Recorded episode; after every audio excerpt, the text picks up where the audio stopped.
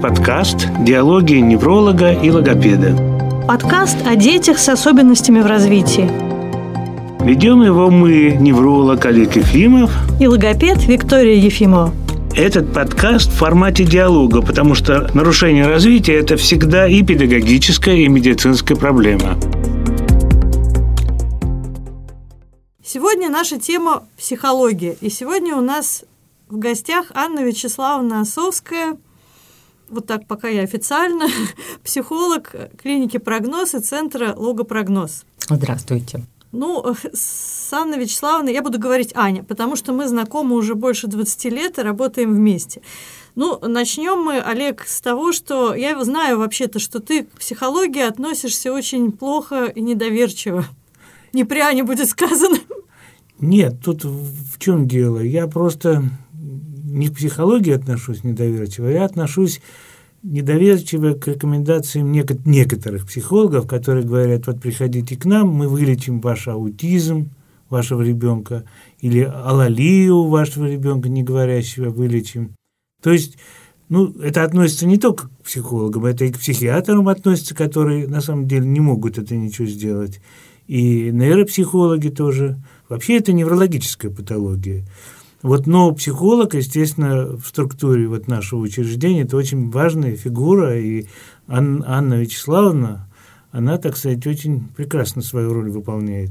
То есть мы сейчас говорим именно о работе нашего психолога в нашей структуре Центра логопрогноз и клиники прогноз, и мы будем говорить о роли психолога в работе с детьми, имеющими какие-то нарушения развития. Это или дети с аутизмом, с алалией, школьники с трудностями в обучении.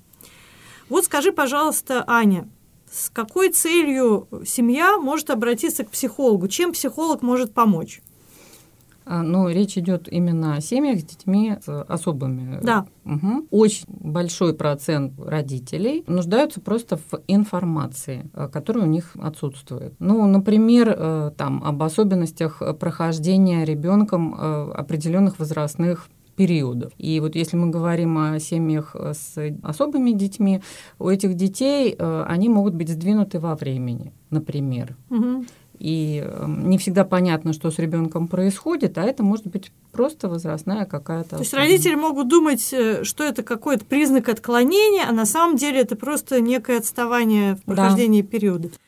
Вот мне кажется, очень важный аспект вашей работы, да, и вы очень здорово это делаете.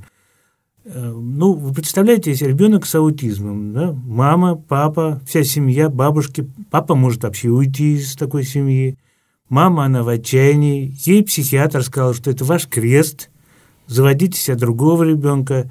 Все э, неврологи, там, поликлиники, все специалисты говорят то же самое примерно. Да? Мама в отчаянии. Плюс информация везде, что это тяжелое заболевание, неизлечимое, и вот такие вот вещи. Да? Мама в стрессе. Хуже такого состояния не бывает. То, что для мамы ребенок это вот ее, ну, свет в окошке, да, она родила. Тем более, если в семье вся развалилась семья, то для нее очень это важно. И поэтому, конечно, вот эта роль психолога поднять настроение у этой мамы, объяснить ей вообще, что не все так плохо, и есть какие-то шансы, надежды.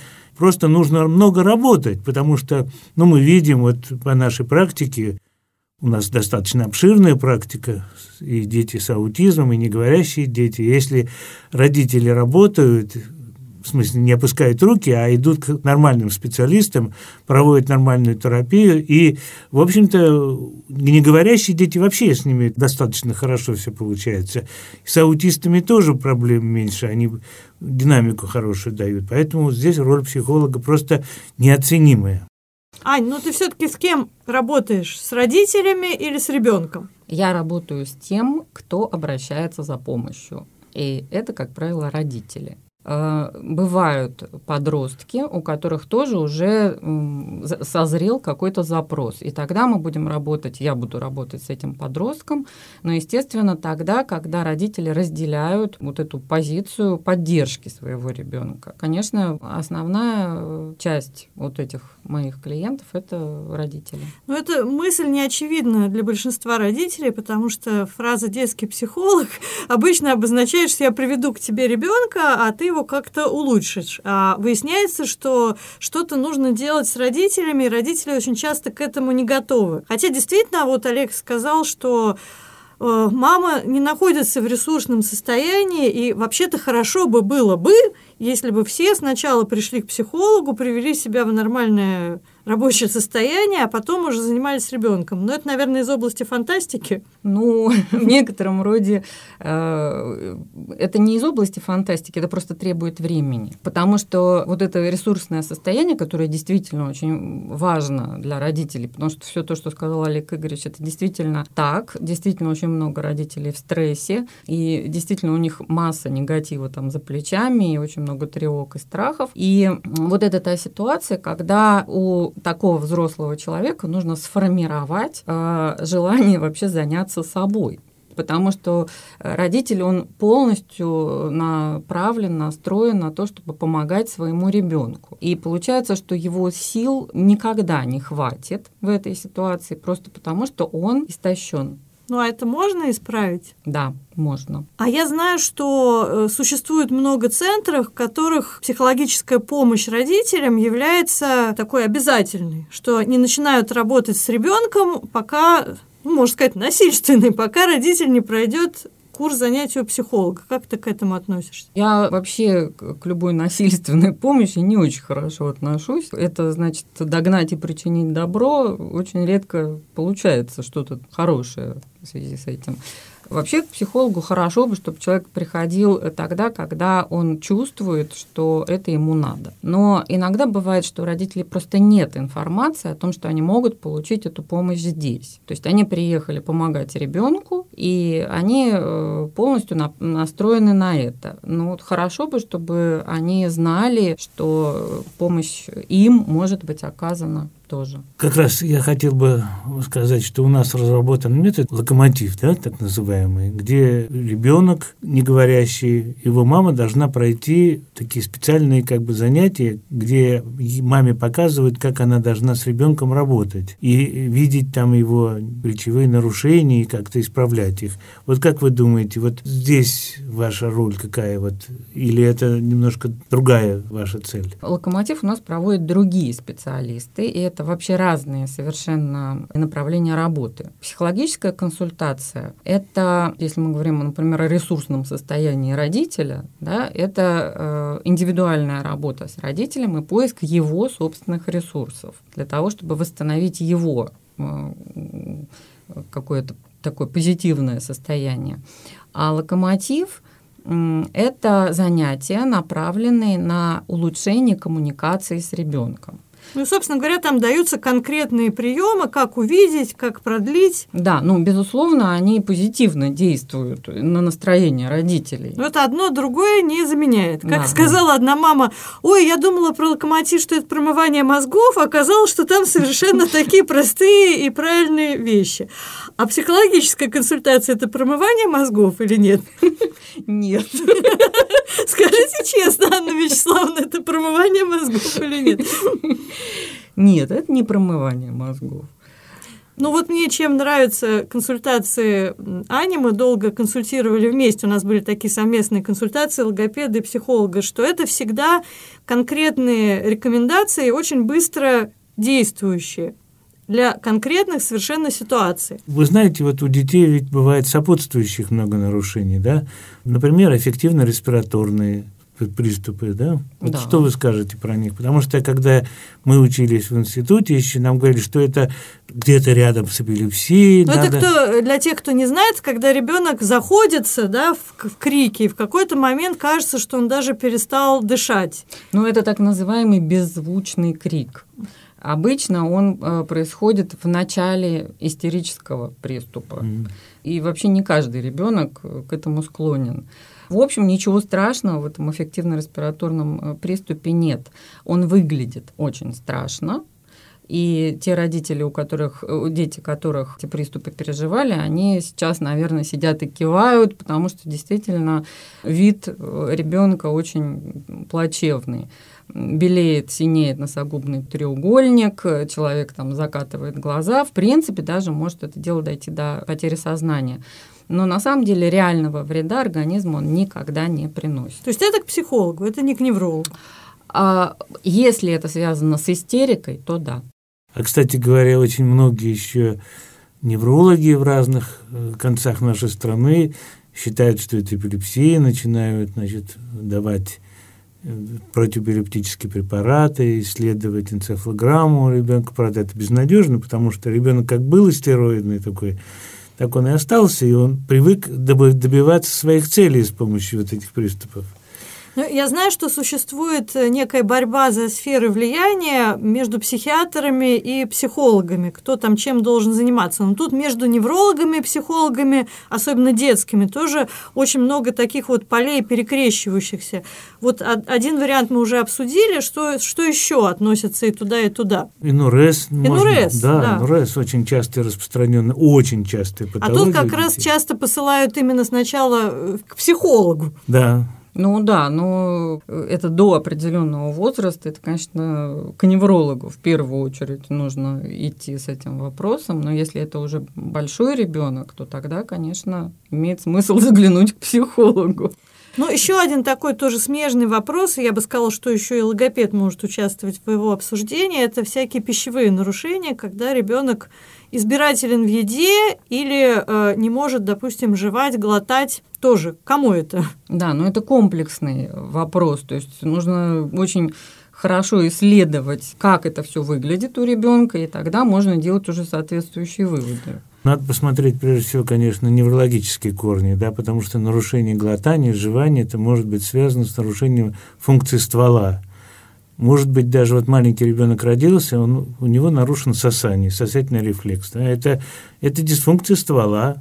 Если она, так сказать, продолжается, через некоторое время ребенок будет плохо глотать, жевательная мускулатура. Здесь уже надо включать неврологические какие-то обследования и реабилитацию, кстати говоря, очень хорошие у нас методы есть Ага, ну что на это может наложиться? Я помню совершенно конкретный случай мальчика, мы как раз они с тобой вдвоем его консультировали, которому было уже пять лет, но он ел только детское питание из баночки протертое. И, в общем-то, это было уже не результатом стволовой дисфункции, да, да, это было такой привычкой устоявшейся. Ну, это семье. удобно было семье, потому что достал баночку, открыл, все, еда готова. Они да. говорят, а он не может глотать твердо, его сразу тошнит. Он... Конечно, без привычки всех стошнит.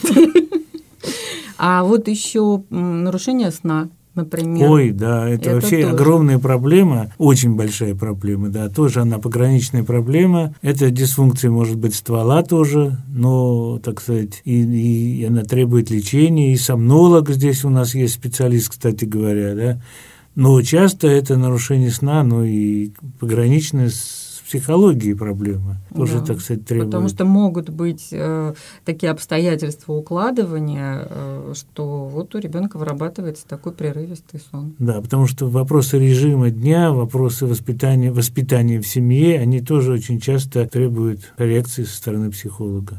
Ну, еще одна совершенно очевидная проблема, которая касается и невролога, и сенсорной интеграции, и психолога, это проблема с горшком и все, что вокруг этого. Да очень интересная тема. У нас...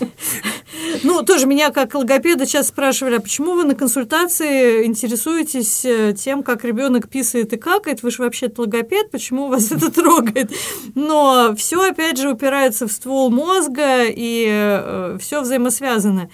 Нет, мы, мы знаем, что вы книжку написали. Да, и не одну. не одну. И про это тоже. Да, про горшок тоже. Но э, вот как раз моя книжка про горшок – это э, книжка э, скорее для обычно развивающихся детей, в отличие от той книжки, которую написали вы. Поэтому очень хорошо, что есть и то, и другое, и любой родитель может получить достаточно... А расскажите вообще, какие книжки вы написали? У вас много ведь очень полезных, интересных книг, которые вообще бестселлеры у родителей. Да, это хиты, и их просят там как-то скопировать. Они продаются только в магазине «Белый вороненок». Минутка рекламы. Да. Это книжка про истерики, называется «Уважаемая истерика, здравствуй, прощай». Про агрессию, кусать нельзя наказывать, про э, кормление, мой ребенок ничего не ест. Так, про взаимодействие э, братьев и сестер внутри семьи, который называется «Брат ты мне или не брат?» Я забыла, что еще.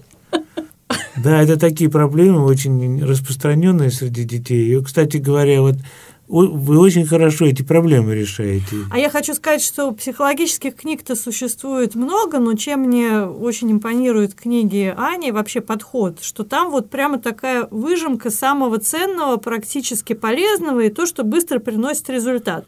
Я помню, у нас на консультации был случай, когда мы там обсуждали с родителями текущие проблемы, а в конце они сказали, а еще вот ребенок у нас бьется головой, помнишь? И когда уже консультация закончилась, э, ребенок как раз действительно начал биться головой, и пришлось их попросить выйти из кабинета, потому что были следующие родители. И буквально вот эта семья тут же начала пробовать те рекомендации. Да, да, так и было. Это маленький да, был да. ребенок. Так получилось, что у меня была возможность их сопроводить то есть ты пошла угу, да. на следующий прием, а я их решила, ну, не бросать. И эм, потом они через неделю, э, мама написала, что, в общем, у них это все прошло. Вот еще важный момент, все-таки, ну, книжка это отлично, но иногда происходит как? Родители взяли книжку, они попробовали там первые два шага, потом им показалось, что ничего не получилось или стало хуже, что тоже часть процесса иногда. Угу. И здесь все-таки важно прийти к специалисту и э, разобрать вот это вот, почему не получается. А расскажите э, случай, вот как истерика была, вы рассказывали. Ребенок бился головой, да, и вы родители убеждали, что надо вот выдержать ну, э, там скорее не то, что я их убеждала, что надо выдержать. Тут как бы в чем смысл? моего сопровождения. Ведь на самом деле это же пугающее очень поведение. Конечно, конечно. И родителям кажется, что ребенок он несколько не в себе такие моменты. Но вот для чего я там была нужна, я комментировала действия ребенка, потому что ребенок, он там один раз попробовал это сделать о пол, а потом понял, что пол твердый, да? перешел, да, к более мягким поверхностям, и в итоге все-таки зафиксировался у дверей, которая совершенно мягкая и гулкая, это все получалось. И вот только то, что я комментировала родителям, что сейчас происходит, позволило им понять, что он вообще контролирует на самом деле ситуацию, что не так все безнадежно сейчас. Ну и дальше, опять же, я обращала внимание их на то, как он реагирует на них, как он ожидает их реакции. И мама мне как раз и сказала, что что бы я сейчас сделала. Сразу же, с самого начала, что бы я сделала, подставила руку, я бы не дала ему такой возможности. Ну и в конечном итоге я бы дала ему все то, что, чего он таким образом просил. Кстати говоря, вы говорите о более-менее нормотипичных детях, да? А дети с аутизмом, насколько вот мы знаем, мы их много очень видим, да, они тоже прекрасно умеют манипулировать своих родителей. Да, то есть не всегда они не, не знают, что творят. Да. Это да, да. То есть если все-таки в результате диагностики поведения ребенка выясняется, что это не сенсорный дефицит, там, не какое-то вот конкретное нарушение, а это именно поведенческая Ой, это, да. ситуация, то она решается точно так же да. легко и там, достаточно быстро, если выполнять. То есть почему все-таки важно, чтобы было несколько специалистов? Потому что ну, все, что связано с поведением человека, с поведением ребенка, это очень сложно. И никогда не бывает какой-то одной причины да, вот у наших детей. Помнишь, девочка с аутизмом была у нас, да, она взяла у папы телефон, да, когда папа ночью спал, угу. все его данные банковские, ну, ну а, да, да, да. продублировала. Она да. на видео сняла просто вечерком, да. как он что-то покупал через интернет, и потом, когда папа спал, все это установила и, и купила на 18 игрушки. тысяч игрушек себе всяких. Родители потом утром не знали то ли радоваться этому случаю, то ли ну, то ли ну, 18 тысяч – это приличная сумма. И радоваться, и расстраиваться. Да. История запомнилась. Это было уже очень давно. Ну, вот я что еще хочу сказать, что очень у многих представление о психологических консультациях такое, что я приду к психологу, и он мне скажет, как жить дальше. Все-таки какая твоя роль э, прогнозе? Что вот еще можно ожидать от консультации психолога? Помимо информации, о которой я уже сказала, вот очень хорошо получается, когда родители приходят, особенно это касается школьников, а, приехавших на курс реабилитации, когда они приходят до курса. И вот у наших детей, у которых есть какие-то особенности в развитии, какие-то проблемы неврологического характера, логопедического характера, у них обычно к школе уже есть и э, проблемы психологического плана. Ну да, с самооценкой у всех плохо. Да, и э, поэтому вот если они приходят на консультацию до курса, то э, на основании той информации, которую я получаю на этой нашей консультации, я э, рекомендую и слежу, чтобы наши специалисты, которые проводят курс, а, выполняли определенные рекомендации для решения вот этих вот психологических проблем. Ну, а как-нибудь конкретно, какой-нибудь конкретный пример, как это может происходить? Например, к нам приходил ребенок, у которого, помимо всего прочего, был страх посещения кабинета стоматолога. И мы продумали с арт-терапевтом определенную программу, по которой Э, арт-терапевт во время курса занимался с ребенком. И уже на курсе, во время прохождения курса, ребенок смог э, сходить к стоматологу без истерик. Здорово.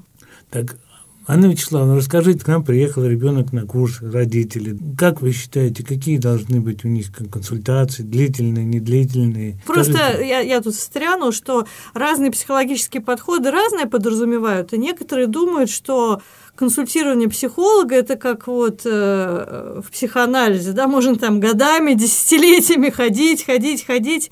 Как у нас это устроено? А, ну, если речь идет об информации, то достаточно одной консультации. Причем, а, если э, это ребенок дошкольник, то это часовая консультация. А если это школьник, то лучше все-таки двухчасовую консультацию, потому что нужно будет время для того, чтобы пообщаться с самим школьником, с самим ребенком. А если мы решаем во время курса какую-то проблему психологическую, либо э, у родителя, либо у ребенка, то мы можем назначить несколько встреч, но мы всегда э, укладываемся в курс. То есть во время курса просто помимо занятий ко мне могут приходить либо родители, либо ребенок, и, э, в общем, этим работа и ограничивается. Это достаточно быстро, это краткосрочная такая история. У нас очень много сотрудников, которые закончили психологические факультеты и являются психологами по образованию, но они работают э, в других сферах, работают в нейродинамике, там еще что-то. Арт-терапия. Арт-терапия, да. да. А психолог у нас один, Анна Вячеславовна. Именно она может осуществить вот такую вот психологическую помощь и родителям, и детям, да, школьникам особенно.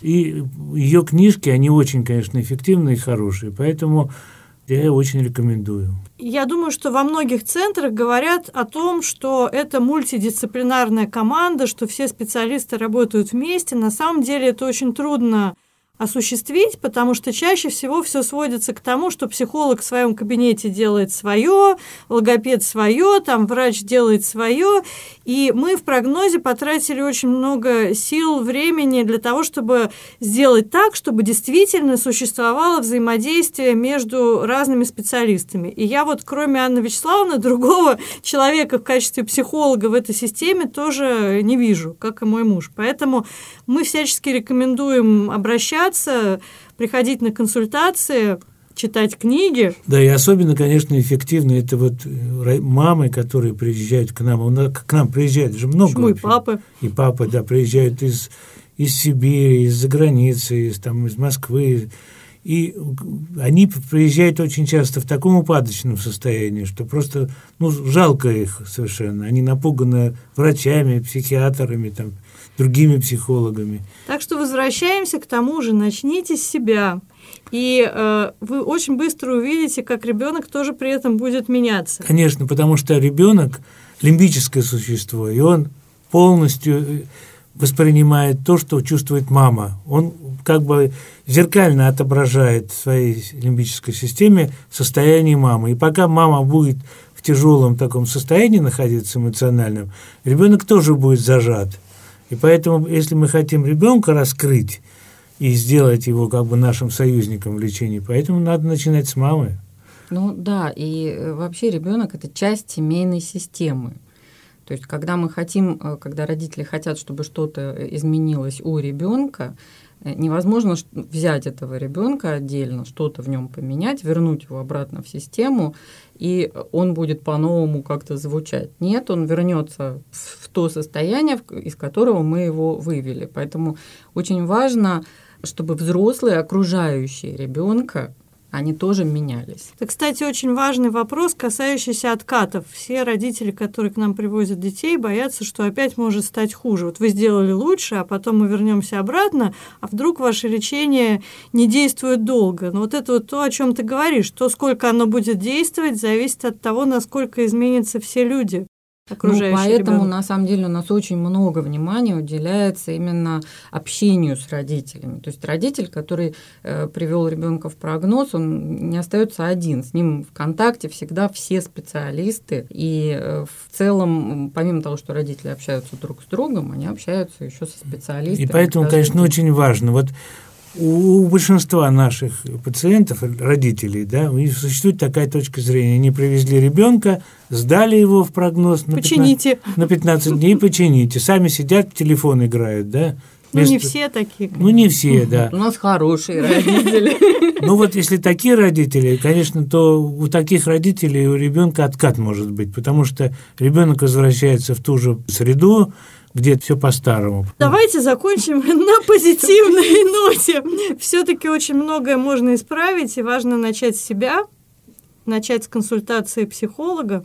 Конечно, это очень важно, очень важно. Поэтому мы благодарим Анну Вячеславовну за то, что сегодня она к нам пришла. Спасибо, Аня. Спасибо. Спасибо вам большое. Очень приятно было общаться. Ну, а с вами мы прощаемся. До новых встреч. До свидания. До свидания.